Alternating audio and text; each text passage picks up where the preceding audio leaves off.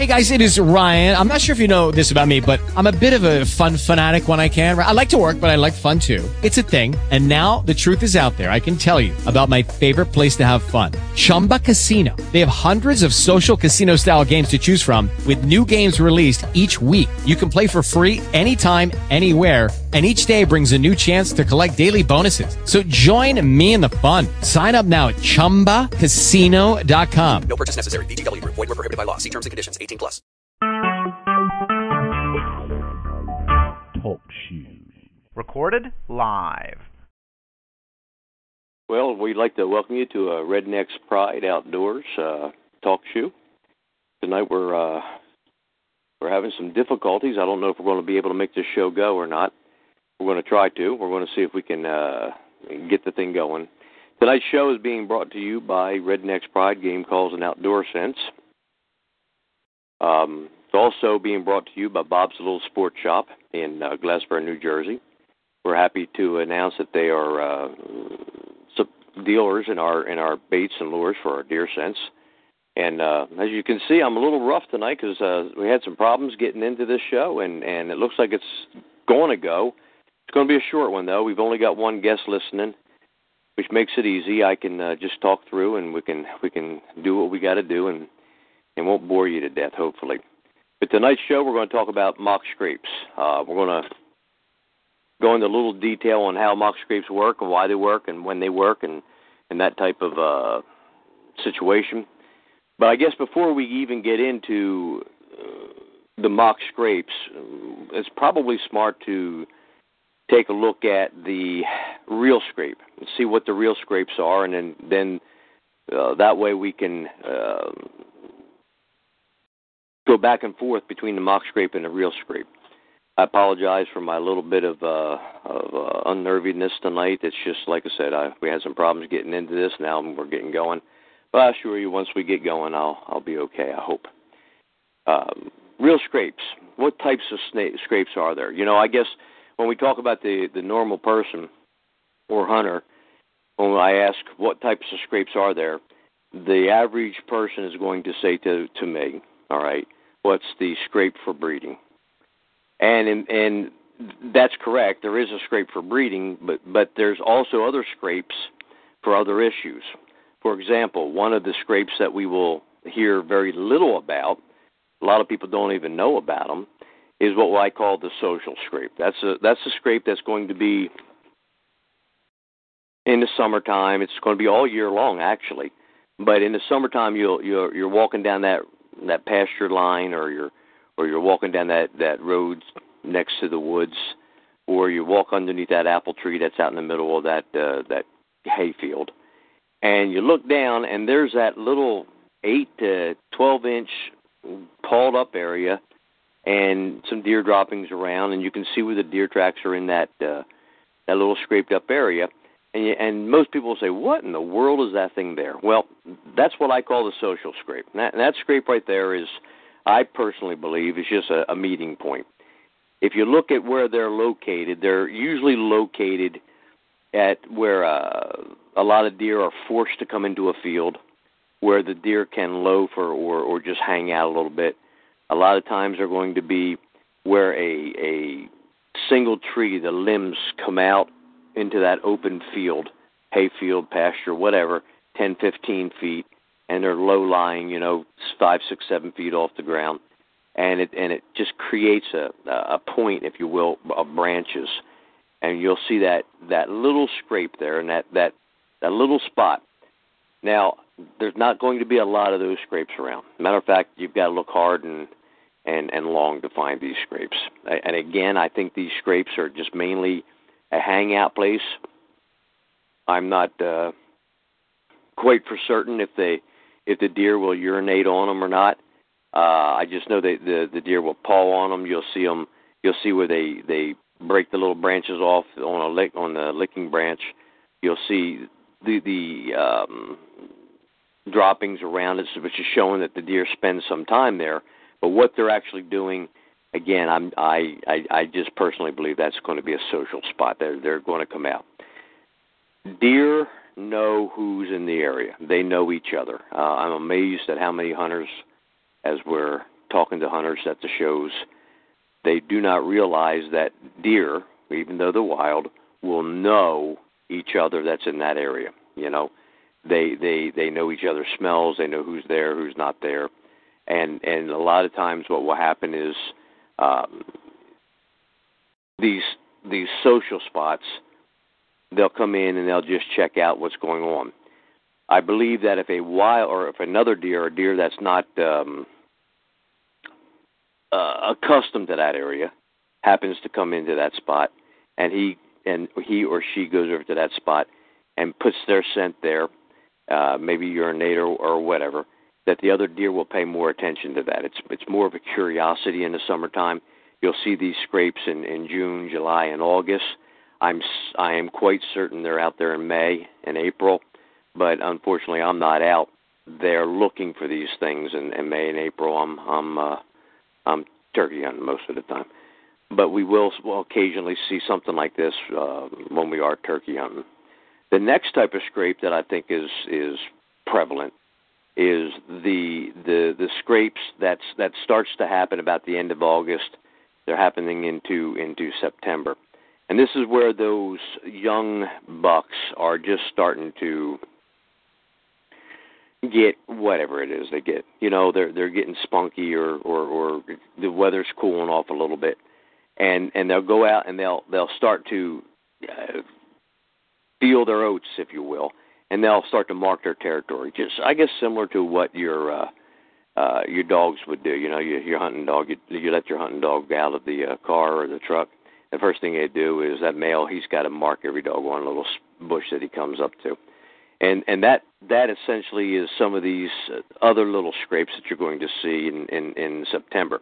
Again, it's more social than anything else. I, I believe the little buck is is going out there and he's and he's and he's setting up his uh, his his quote unquote territorial regime or, or line, which is going to be short lived, obviously, but but he's still going to try and he's going to he's going to just put these these scrapes in. They're more social than anything else. You'll get some does, you'll get some bigger bucks just coming in and smell them. Uh, I have seen where you know four or five uh, bucks will come into these things along with some does, and they'll just hang out there just for a little bit. But it, again, that scraping is meaning nothing in, in all reality. As you get into October, you know, as you're starting to get into that that first part of October, that's when these bucks are going to start to really get the urges to to claim their their territory. Okay. Also, here's another little tidbit that a lot of people do not understand. You know, as I've talked to the many, uh, not many, but quite a few deer ranchers that I've dealt with, every one of them has told me the same thing that by the second week of October, these big old does, the the the, the old mature maiden does, they're going to start to come into season. Now, they're not in season, all right, but they're starting to. They're they're they're starting to smell a little bit. They're starting to get that that hormonal change. They're starting to feel the the the, the changes and, and and they know what those changes are because they're the old does. They've been through this and and and they understand what's going on as they start to go into that little maternal, I personally believe there's that odor starting to hit the ground and it's starting to to spread around a little bit. Again, not a bunch of does is going to do to come into heat. It's just mainly going to be those older seasoned does that's going to come into this somewhat early phase, if you will.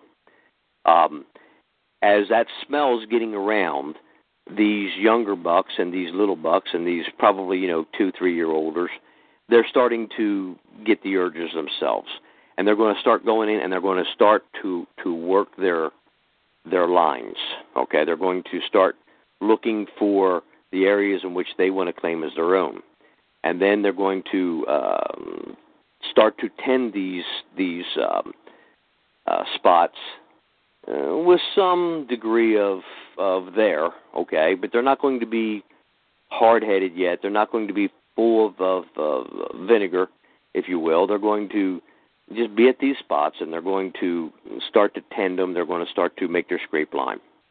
As we get into mid October, towards the end of October, this is where all the bucks are really starting to feel the roots. They're they're know they know what's going on, and even your big bucks at this point is going to start to lay out his line.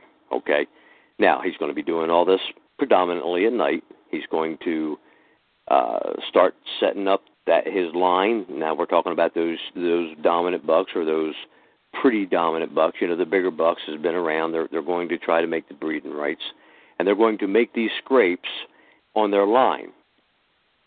Now, what they're going to do though is it's not going to be haphazard. It's going to be a scenario to where the buck is going to go to the doe, and that's very important to understand that because the average hunter, when we're talking about a scrape line, when I ask, well, where would you put your scrape line, or where would you put a mock scrape, or where would you, you know, where would you find a scrape? Most hunters really have never given that much thought. They'll what they'll do is they'll pick a tree that they like, and there may be a deer run or, or a couple deer runs there, and they'll they'll go to that spot, and they'll they'll want to put their mock scrape in there. But what the buck does, as he's really getting starting to get serious about these these does, what he's going to do is he's going to go to the areas where the does frequent the most. Okay? He's going to start hitting those spots where he knows the doe are always going to be. That's why you're going to you're going to see maybe you'll see a scrape underneath an apple tree or a persimmon tree. Maybe you'll see the the scrape along a, a honeysuckle um, hedgerow. Maybe you'll see the scrapes in an old woods road that leads from uh, from one patch of woods to another wood, patch of woods. But he's going to start he's going to start laying his scrape line. excuse me. He's going to start laying his scrape line out to attract the does. Now here's here's the part that probably most of us never think about. We know that the scrape is there, and if I was to ask somebody, what is the purpose of this scrape? Most hunters are going to say to bring the buck. Okay, and, and, and that's the answer I usually get. I'll say, why why does the buck make a scrape? Well, to tell other bucks he's there and and this is his territory. The reason the buck makes a scrape and he makes so many is because he's trying to attract the does to his scrape. You see, as the as the as he comes in and he and he makes say he makes ten scrapes along a, uh, 500 or or or, or 800 uh, acre or 800 yard piece. Okay, as he's making these scrapes every 75, 80, 100 yards, whatever his his personality is telling him to do, he comes in, he urinates in it. He lets that urine run across his tar his uh, tarsals, and he's putting his scent into that ground. And what he's saying to that doe is, "I am here." It's a calling card. And then he'll go to the next one and he'll do the same thing. And in in this early part of October, when he's starting to lay his scrapes out, he's going to each and every one of these scrapes, and he's laying his scent and he's staying, leaving his card saying, "I'm here." as these does start to come into heat, as they start to get these hormonal changes, okay, the does at that point will now go to these scrapes and they'll smell the scrape.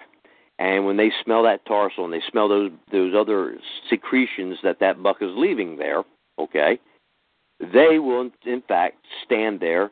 They'll also start to urinate on it. They'll let that urine uh, across their tarsals. They're going to leave their their their interdigital uh, from their from their feet. They're going to rub the the branches also with their head, the preorbital, the whole thing, and and they're going to uh, leave that smell there.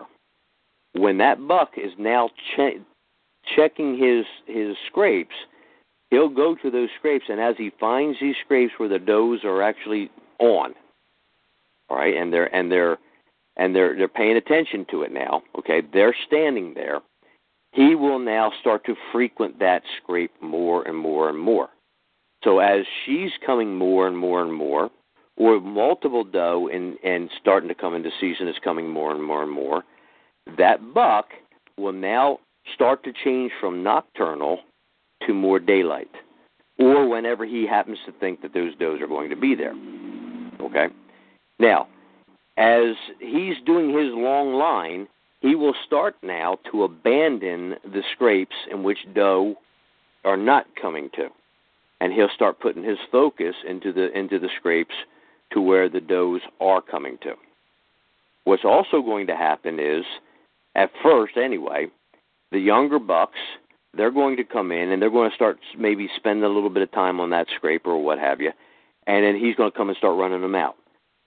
As the does come into season high, harder and harder and harder by by now October, the end of October and the beginning of November, and the rut is flying, he's probably only checking half of his scrapes because the other half doesn't have any does on them, and he's hitting them during the daylight hours or whenever he's thinking the doe is there. Now, what does all that have to do with with the the um, mock scrapes? It's simple. What we're trying to do with mock scrapes is we're trying to go to places to where we know the does are going to be frequenting. We want the does there. We want to have the does in these in these areas in which they're going to go and they know they're going to be bred. What I'll do is we'll take these mock scrapes and I'm going to set the mock scrape up, but I'm not setting the mock scrape up to attract the bucks. I'm setting the mock scrape up to attract the does. And here's the key to it. Remember I said in the beginning of the show that deer know who's there and who's not there? They know each other and all this stuff. When we go in with this mock scrape material, now my mock scrape 4 is uh, probably different than a lot of other uh, mock scrapes in that the majority of my odor is going to be young bucks and a lot of doe and heat. Now, why I got doe and heat in there is because number one, I want to attract the young bucks. Why do I have the young buck odor in there? Because I don't want the young bucks scoop booped off. All right. So here's what my intentions are doing. I'm going to take these these mock scrapes. Okay, I'm going to go to these areas where these does are frequenting, and in beginning of September or whatever, I'm going to start these scrapes. Sometimes in the middle of August, a lot of times in the middle of August, we're going to start these scrapes, and we're going to keep those scrapes fresh until the doe start to use them. Now, when these does start to urinate on these things and they start to spend a lot of time, whether they're in season or not, the more doe smell I have there, the more real deer smell I have there, okay, the more the chances are of getting these little basket fours and these uh, these little basket sixes and these little you know these little dinks, the little the little bucks that don't mean nothing. They they they don't have a shot in the world of breeding this year. But you know what? Here's here's for old glory. We're going to try. All right. And what they're going to do is they're going to start coming into these scrapes, and they're going to start using these scrapes just like it was the big boys, just like he would. And they're going to start urinating on them, and they're going to start spending time on them. And the more I have the does on this scrape, and the more I have these young bucks on that scrape, at some point in time, it's going to tick off the big boy. All right, especially as these does are are starting to come into season, the smell is getting stronger and stronger and stronger. So, the the intent of the mock scrape, in my mind, in my opinion, is not to attract the bucks, but in fact, attract the does.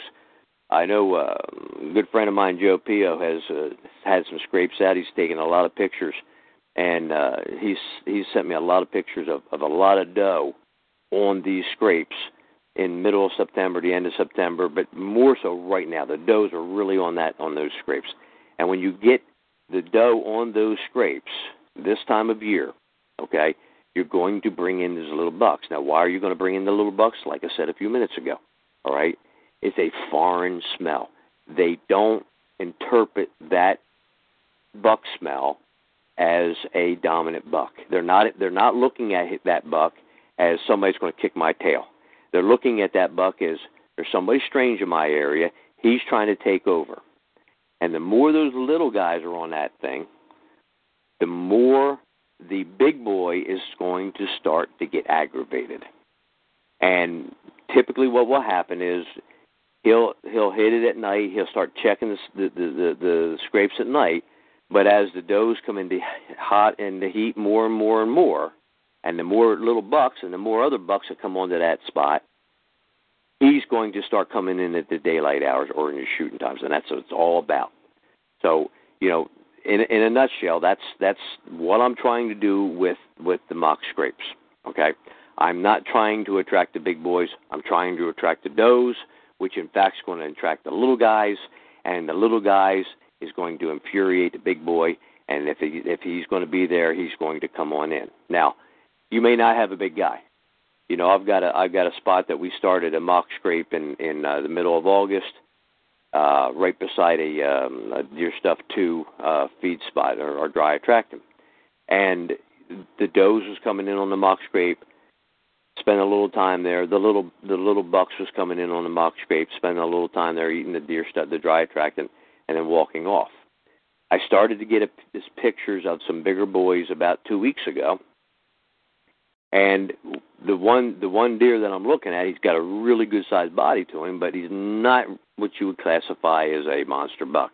He's probably about a 95, maybe a 100 if you're really scratching it I couldn't tell if he was a five pointer or if he was a six pointer. He was somewhat uh, webbed out at the top, um, really high rack, but you know nothing that you're going to write home about.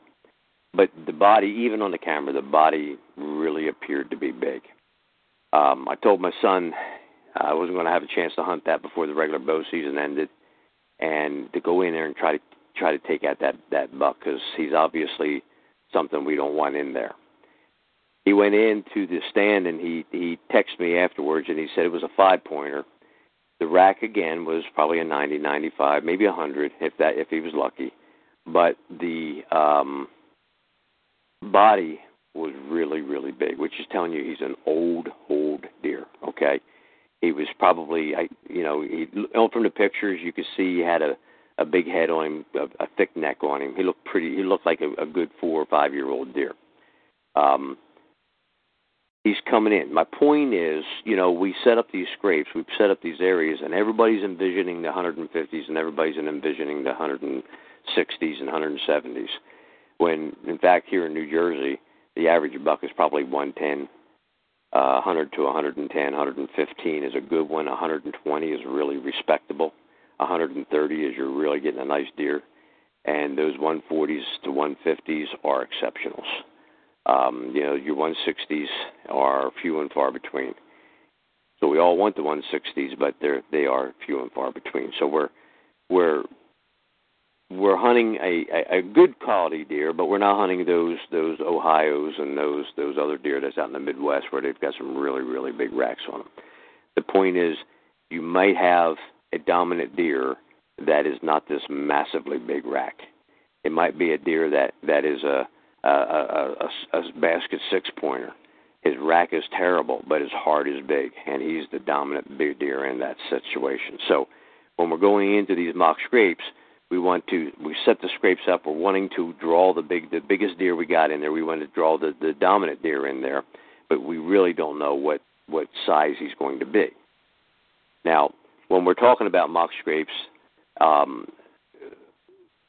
we got to start looking now at at what we're what's actually going to happen when we make a mock scrape. When we go into this these areas and I'm and I'm setting up and I'm trying to get the doe the deer coming in on them, one of two things is going to happen when the buck starts to take over. All right, if it's a subdominant buck, in other words, if he's not a real what we would call mature dominant buck, nine times out of ten Okay, he will not take over the scrape. Um, what, but in fact, what they will do is they will make a scrape 10, 15, 20 yards from that scrape, usually upwind of that scrape that you that you put in. So in fact, what they're saying is, I'm here, get out of here, but he quite doesn't have the guts to to make you leave. All right, he's not quite for certain who you are, what you're doing. He's never seen you. He doesn't know what's happening, so he's he's kind of like telling you back out, okay? But he's not going to fight you just yet for it, okay? The other thing that's going to happen is this: you go in and you make a mock scrape, and when you come back two days, three days later, your mock scrape is completely, totally destroyed. It's gone. There's nothing there. Okay, that's usually telling you you've got a you've got a dominant buck He's he's he's ready to go. He's ready to fight. I've had scrapes where I've gone in with maybe a um, have a sapling as a lick, licking branch and a pine up a, butted up against a pine tree, and I've come back and the pine tree is just gone. The uh, you know 18 inch circle that I usually put in, just because that's that's what I tend to put in. It's nothing means nothing more than that's what I do. Okay, um, is expanded out to a to two foot or or sometimes bigger. Uh, the, the the the licking branch is gone. If you if I have a licking branch, everything is just completely destroyed. All right, and I love that when that happens because when that happens, that means the buck has taken over. He's taken over that scrape and he's claimed that as his. Now, um, I wish there was uh, guest five. You know, if you got questions to uh, ask, please do that because I'm I'm trying to make it interesting for everybody, but I'm just talking to myself, so it's kind of rough. You understand what I'm saying here? But you know, getting back to that dominant buck, if he's coming in and he's hitting that scrape and he enlarges that scrape, a lot of times you'll come back and you'll see that scrape dug out where it was flat when you when you made it. Boom! All of a sudden, it's now uh, three inches deep. Dirt is thrown everywhere. Branches are broke all over. That's your best scenario. But again, my nine times out of ten, when you come back, you're not going to have that happen. What you're actually going to have happen is another buck is going that buck is going to make a scrape within a shoot uh, a few yards to a to you know 15 20 yards, usually upwind of your of your scrape. All right. Sometimes you'll come back and you'll find two scrapes.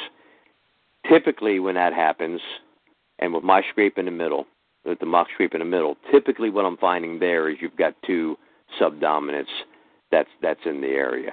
One set up his scrape on one side, the other one set his scrape on the other side. Okay.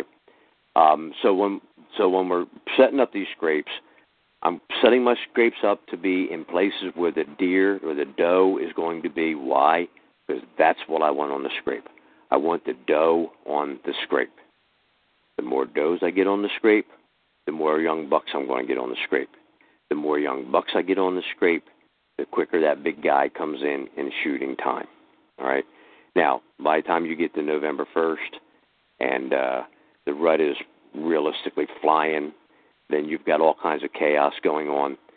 What's going to happen at this point is who knows what's going to happen. You know, you've got you got the scrapes work being worked. Sometimes we a mock scrape will be worked by five or six different bucks if you're on one of those transition spots. Um, again, when I'm talking about being worked, I'm not talking about them coming in on the scrape and taking over the scrape.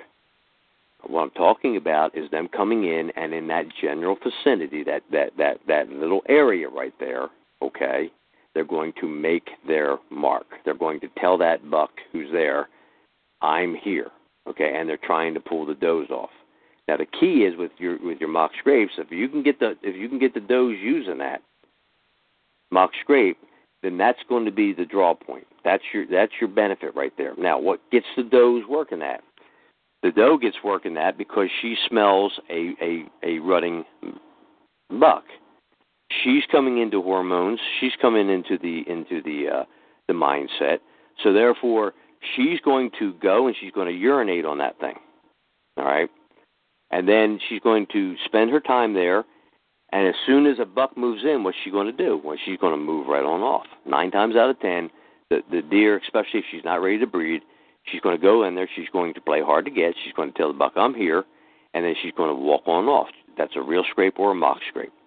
Okay, so so the bucks all know this, and what they'll do is as they're coming in, they're going to what we call air test or scent test in the air. They're going to swing in on a downwind side of those scrapes, whether it's a real scrape or a mock scrape, and depending on on the maturity of your buck and and and how much uh, activity is going to be at that that scrape will depend on how far off that scrape he's going to he's going to uh, wind test that scrape. He'll come downwind. Most of the time, you're going to see anywhere from 10 to 30 yards. Okay, um, they're going to be downwind of that. They're going to stick in the thicket a lot of times. They're not going to be out in the open until that fireball, right? Like right now, they may be out in the opening, but typically up until that hardcore rut is happening, They're going to stick to the thicket. They're going to come in. They're going to test the, the air. If they smell doe that's been on that thing, they're going to go into their scrape. They're going to they're going to refreshen their scrape, and then they're going to trail her like a hound dog out away from that that uh, that scrape. If they have eyes on her, if she's still standing there when when they come in, they're going to stay off of her just a little bit. Okay. Now we're talking about the mature bucks. I'm not talking about those stupid little forks that just chase anything that moves, whether she's in heat or not. But when when he's going to he's going to come in on that downwind side, anywhere from 10 to 10, 20, 30 yards. He's going to scent the air. He picks her up. Okay. As he comes in, he sees her. He's now probably going to stage just a little bit. He's going to stand there and watch her. He's going to see what she's going to try to do. Because more than likely, she's going to go off. She's going to start walking away. And what you'll see is he will try to flank her. He'll he'll try to cut her off, and he'll try to to go around her, and he'll try to catch up to her. If you've ever noticed a big mature buck on a doe, he's not chasing her all over creation most of the time. What he's doing is he if she's walking, he's walking. If she lays down, he lays down. If she gets up, he gets up. He's just with her to continuously time until she finally gives in and says, "Okay, time to breed."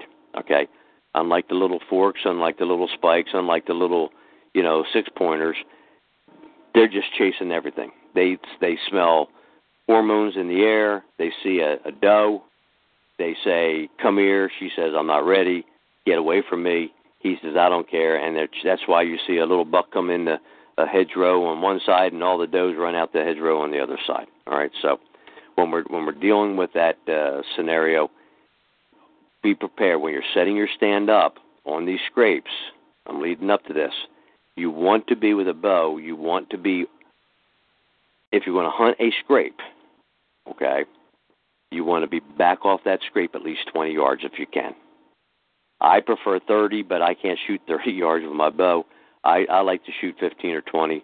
So if I was going to hunt a single scrape, mock scrape, I'm going to be off and I won't be directly downwind of that scrape. What I'm going to try to do is I'm going to try to anticipate the direction in which that buck is coming from to scent check that scrape.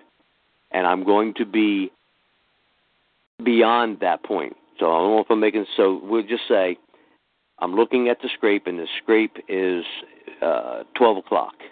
So instead of me being straight downwind of the of the scrape by 20 yards, okay, what I'm actually going to be is if I know the buck is coming in, say from my right, I'm going to be off to my left, probably another 10, 15 yards. That way, when he comes in to to check that scrape on the predominant wind, okay, on the downwind, He's now standing broadside to me, or hopefully broadside to me, looking at that scrape, and I've got a shot at him, or hopefully we'll have a shot at him somewhere in that point. If he's comes in on the 30 yard mark, say he's a dominant buck, and, and he doesn't, and he did, comes in at 30 yards, I'm still not above him. I'm not upwind of him at this point. I'm still off on the flank. I hope I'm making myself clear. I'm still off on the flank to the left so when he's when he's checking that, he's going to he's going to be out of my my scent cone. Even if he's beyond me, even if he's downwind of me, all right, he's still not in my scent cone. What I prefer to do when I when I hunt a scrape though is I prefer to put two scrapes in, and I will try to put it in scrapes at least forty to fifty yards apart. And what I will do is set my stand up between the two okay, and then back off that 20 yards with a bow. That way, if I'm keeping my if if the does are on the mock scrape or I'm keeping that mock scrape fresh and he's scent testing it at, at a distance, he'll typically if he gets the smell, he'll typically go into that scrape. Okay, he may not go all the way to it, but he'll usually go into that scrape pretty doggone close to at least check things out. All right, then, because he knows that other scrape is down down to my left and I'm in the middle of it, instead of going back out, what they'll typically do is they'll do what we call the half moon, all right, and they'll cut that distance, and then as he's as he's approaching that other scrape that's down that's down to my left, he'll start to swing out to whatever position he feels comfortable to uh, scent test that or air test that. By that time, he's already passed me. So at this point, by me 20 yards, hopefully he's within 10, 15 yards of me to where I can get a broadside shot as he's passing me. His eyes and his concentration is on that next scrape down to my left. So he came in from my right. He, he cruised up into that mock scrape. Even if he didn't take over that mock scrape, he's going to check it out. He's going to say, What is happening on this scrape? At that point, he's going to do that little half moon, if you will, and hopefully he's going to be on the upwind side of me to where I can get the shot. Now, I love hunting scrapes in December. Uh, a lot of guys will say, "What the heck are you talking about scrapes in December?" I hunt scrapes in December because the rut is still going on. It's not it's not the crazy rut like we're going to have tomorrow. I'm predicting here in New Jersey. I'm predicting tomorrow, Sunday, and Monday to be just nut nut day. Um, we're probably going to see bucks running everywhere. We're we're looking at it. Everything is everything just seems to be lining up. We're, we'll see if it happens or not. It may not happen until next week, but who knows? But in December, what's actually happening is these bucks still know there's does there. They still know there's doe that didn't get bred the first the first 28, and 28 days later they're going to come back into heat again. So by keeping these mock scrapes going, and the does are keeping these mock scrapes going, these bucks will come in. Now, what I will do up in PA is um, when I hunt Pennsylvania with the rifle season, or when I hunt New Jersey with the shotgun with the slug, I'm going to back off of those scrapes a good 50 yards. I'm backing way off of them things. Again, I'm going to. I prefer to do the two scrape system. I'm going to put a scrape upwind of me and out 40, 50 yards to my right, and then I'm going to put another scrape upwind of me and out 40, 50 yards to my left. Okay, and then what I what I would typically do at that point is run a run uh, a drag line between the two scrapes. I, I I love to have those those deer go up to a scrape, smell something, and trail it from one scrape to the other. We have very good luck doing that in in in rifle or in shotgun season. The the um, I can get back off of that scrape. I don't have to worry about my wind. If he's a good buck and he's and he's a little cautious of the scrapes, and he wants to um, stay back 25, 30 yards to, to air, you know, to send test his uh, his scrapes. I'm still downwind of him, and he's and chances are he's not going to know I'm there. So it's it's a it's a beautiful, beautiful um, setup that we we do on that particular situation. Um, and it works really good because we're shooting a rifle or we're shooting a slug to where we can my my you know my 30 30 or my 30 aught 6 we can you know 200 yards is nothing my black powder gun or my uh, or my shotgun 52 to 70 yards again with a slug is is nothing. So um, we're we're we're in good shape both ways on that. I'm uh, running up on here on 45 minutes, and because we don't have any anybody listening to the shows, I'm running out of information, and I'm and I'm apologizing for that. Um, my mind is going 100 mile an hour, and I'm trying to figure out what to say and what not to say, and and, and what have you. Um, when you're doing a scrape, okay, some of the things that that a lot of guys will be absolute with. They have to have a licking branch. They have to have uh, uh, all these these little things that, that they have to have. When guys ask me about scrape, they'll ask me, "Do you have a licking branch?" I said sometimes, and sometimes I won't. Okay. Matter of fact, probably 75% of my scrapes, I do not have a licking branch. 75% of my scrapes is I've got a spot. I just go, I dig the soil up, I dig, I, and I dig it up with my boots. I don't, I don't take a rake and all that. You can. There's nothing wrong with doing that. I, I just don't do that. Okay, I go in, I take my boots, and I scrape up the ground, and then I will take whatever scent I'm using. You know, there's a lot of good scents out there for mock scrapes. Now, you don't have to have a mock scrape scent to make it work. I've, I've, uh, you know, I, I've used my old timer. I've used my TC Plus. I've used my Mockscape 4. I've used a T, um, Tink 69. I have used AV Brackens. I have used um, uh, the old Indian uh, deer lure. I have used you straight doe and heat, and I've even used doe. this time of year, let's face it, when the rut's coming in, um, them them bucks, they're they're just nuts. They'll come in on straight doe, no heat involved, just doe urine in the ground. They're going to come into it. All right, they're they're um, the rut is not a time for everybody to be bragging about their scent because just about every scent will bring a buck in. So, but when when that fresh soft uh, fresh uh, soil dug up and then that that urine is down in that ground, that attractor right there is just it's it's it's enough to bring the doe in. The does are going to spend a lot of time there. The droppings, the urine, the the individual, uh, they're going to rub against trees and what have you. You're going to have all them them smells there. Okay. The next thing I do in a lot of scrapes when guys ask me is I will take about a quarter of an ounce of whatever scent you're going to use. All right. And I'll put that in the ground. If there's a licking branch there, I will dribble a little bit off the licking branch but more times than not, I will actually urinate in that scrape myself. Okay, At, I have had many scrapes started just by me in the rut, like right now, digging up the soil with my foot, urinating in the in the in the soil, and have had deer either make scrapes within you know 10, 15 feet, 20 yards of it, or the dominant bucks take over the the the, the total scrape.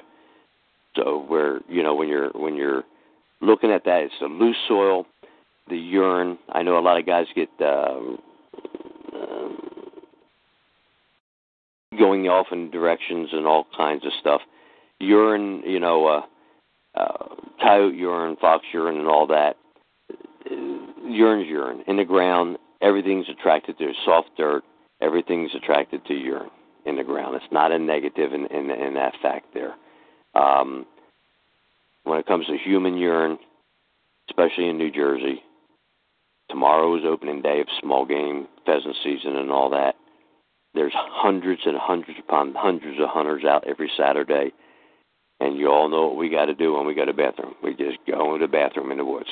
All right, deer are not spooked on urine. Deer are spooked on urine maybe when they're peeing on their head, have a tree stand, but they're not going to be spooked on urine. I have a uh, a buddy that I hunt in PA with for years. We talked about, you know, just peeing out of the stand, and he um always argued with us about it. And a couple years ago, he had to go bad. He didn't feel like climbing out of the tree, and he just went out the side. And he said, "You know, Jonesy, probably within ten minutes, I had a little basket six coming up." And he thought, he thought, "Oh, here we go. It's going to spook. It's going to take off." And that stupid deer come right up to his urine, spot, smelled it for five, ten minutes, didn't spook, didn't run away, didn't get scared, walked on off. Okay, now I'm not I'm not telling everybody to take a gallon of your urine and pouring it outside, you know, off your stand. If you want to, go ahead. But um, that's not what I'm telling you to do. I'm just saying don't urine is urine once it's into into the ground. Okay, and to me, it has worked um, positively because I can get more more urine into the ground by me urinating into it. Okay. If you're a woman hunter, you're probably going to have a little harder time to urinate in a in a scrape than than uh, than we men, but mm, knock your socks off. Okay. Um, another form of mock scrape that most guys do not equate to being a mock scrape, but it is, and that is drippers. Drippers are um, the only difference between a dripper and, and a mock scrape is a dripper is continuously leaving scent there, where a mock scrape isn't. In other words, when you go into a mock scrape and you you know refreshing it every five six days or three days or whatever whatever amount of time that you're refreshing it, that's when the smell is there. With your drippers, you've got depending on the on the style dripper and, and what it's doing, those drippers will uh, like most of them will every 10 degrees change of uh, temperature going up or down, you'll have a few drops come out. What typically happens is that scent is now hitting the ground. Okay? It's saturating into the ground. It's now, in fact, making a mock scrape, right? What I try to tell guys if they're using the the drippers and and I used to be against drippers. I didn't like drippers for a while because I didn't like the scent to be there. meaning if I was using an attractant that wasn't for quote unquote a scrape, okay, uh, I would never ever leave a hanger out there. In other words, these pads or these these um, uh, felt, you know, scent um, wicks. I would never ever leave them out. If I came, when I come in, I put them up, and when I left, I would take them out. The difference with a dripper is because it's always giving off that that that steady supply of of uh, scent hitting the ground. What I try to tell guys to do is this: go in, loosen up your soil, get that good that soil good and loose underneath there, you know, an inch, two inches deep, and then letting that um, scent drip down onto that loose soil. You get a better, you get a, a, a more natural uh, application, if if you will. Also, what will happen is that dripper now becomes your licking branch, to to to an extent. Every one of us has seen the deer lick our scents. Why a deer wants to lick urine or whatever, uh, they're actually licking the other ingredients that's inside the um, the uh, the scent, but they'll they'll they'll come up and they'll lick those those uh, those wicks or they'll lick those those scents. So when you've got that that uh, dripper hanging there, drip, drip, and then it stops for a little bit, drip, drip.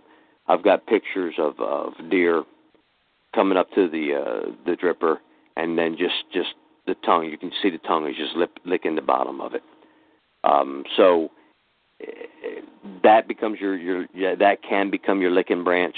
Um, it can also get your deer coming in quicker. I mean, if, if there's a good supply of of, of uh, scent there, the, the deer are going to use it more what I would used to do typically would I would start a mock scrape and in about two days or three days go in to check it. I wanted to see the I wanted to see the ground dug up a little bit more. I wanted to see deer tracks in the middle of the scrape. I wanted to see the the soil looking wet in in the middle of it. And when I would see that happening, I would anticipate without before the cameras, we would anticipate when our buck was coming in or when the the, the targeted deer was coming in and what I, if if it was too late, if, I, if or if I was in the tree stand and I could hear them coming in, you know, five minutes before shooting time, which means they're going to be there 20 minutes after shooting time. What I would start to do was go in the morning to refresh it, and as as the projected time or the day that I wanted to hunt that deer, we would go in more and more and more every two or three days to every day at the same time so if I wanted that deer in daylight time to shoot, and he's coming in just at dark in the afternoon, a lot of times I would go there between 10 and 12 in the afternoon or in the morning. By 10 and 12 in the morning, by refreshing that thing, the younger bucks would come in because they smelled the fresh. They would get there and they would just drive the buck crazy. Um, we've had a lot of guys kill does on on or kill uh, bucks this year on the mock on the mock scrapes doing just that technique. Going in, setting up in the morning every day, starting it off once every three to five days, and then as as the you know two three weeks comes into it, the the buck is coming in just at dark. Maybe they need to get him in there just a little bit earlier. Then they would actually start to go in every day. All right, now I know a lot of you guys are going to say, "What the heck are you talking about going in every day?" I don't even go into my woods unless I'm hunting it. Now here's a, here's the key to that. Okay, it's called conditioning. What I will do a lot of times is when I want the deer to be conditioned to me, I would do what we call a pass through. I would typically just go in and maybe I'll take my deer attractant, my dry attractant in, maybe I'll maybe I'll go refreshing things. But as I'm walking through, I'm not making a lot of noise. I'm not I'm not being crazy loud, but I'm not trying to be real real quiet either, and I'm going to go in and I'm going to do what I got to do and I'm going to walk out.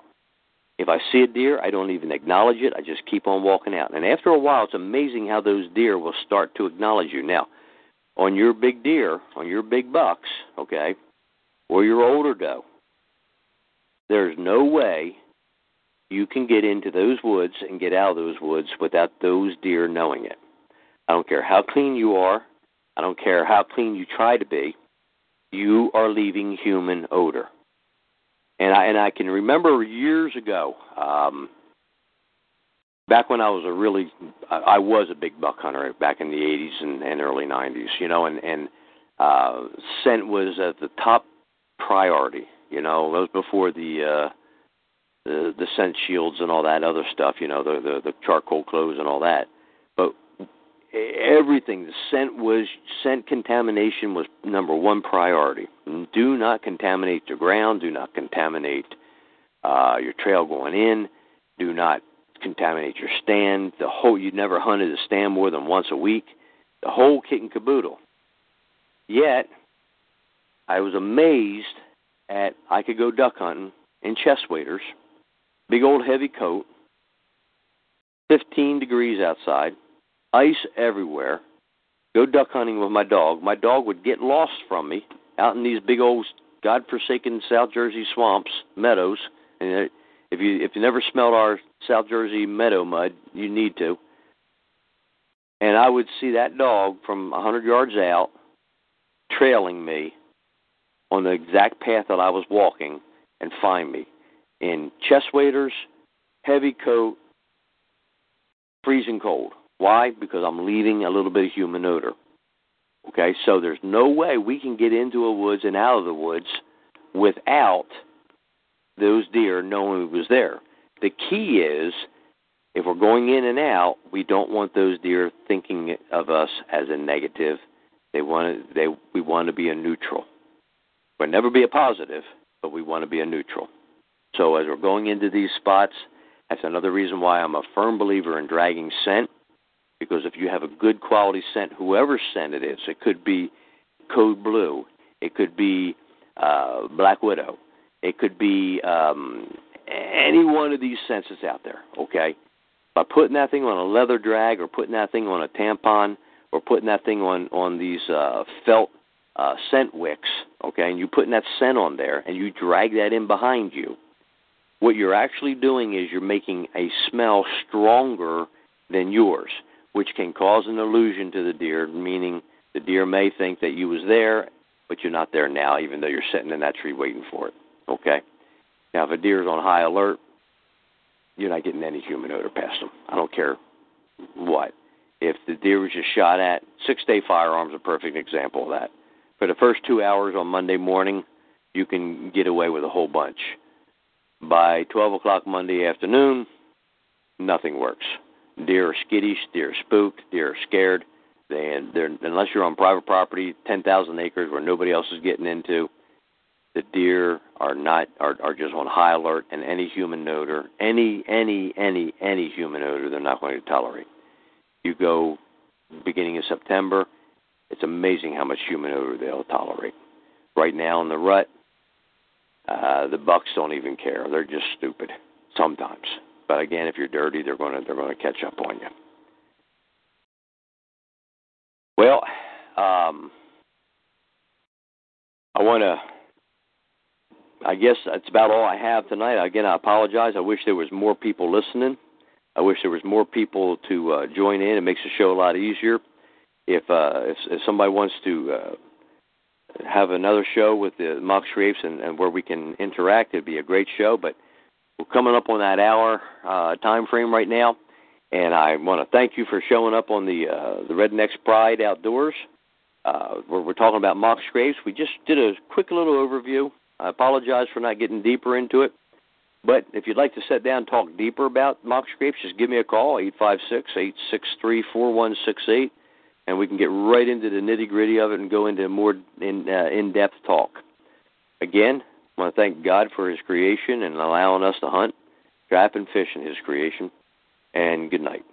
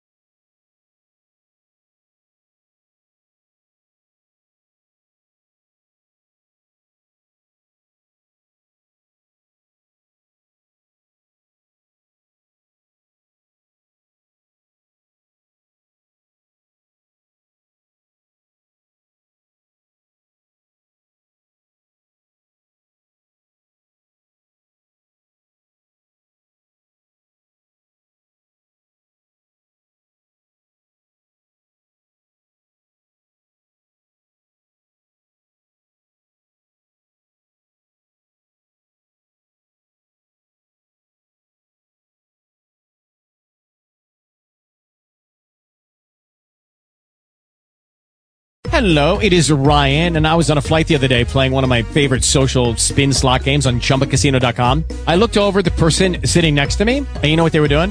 They were also playing Chumba Casino. Coincidence? I think not. Everybody's loving having fun with it. Chumba Casino is home to hundreds of casino style games that you can play for free anytime, anywhere, even at 30,000 feet. So sign up now at chumbacasino.com to claim your free welcome bonus. That's chumbacasino.com and live the Chumba life. No purchase necessary. Group. Void prohibited by law. See terms and conditions. 18 plus.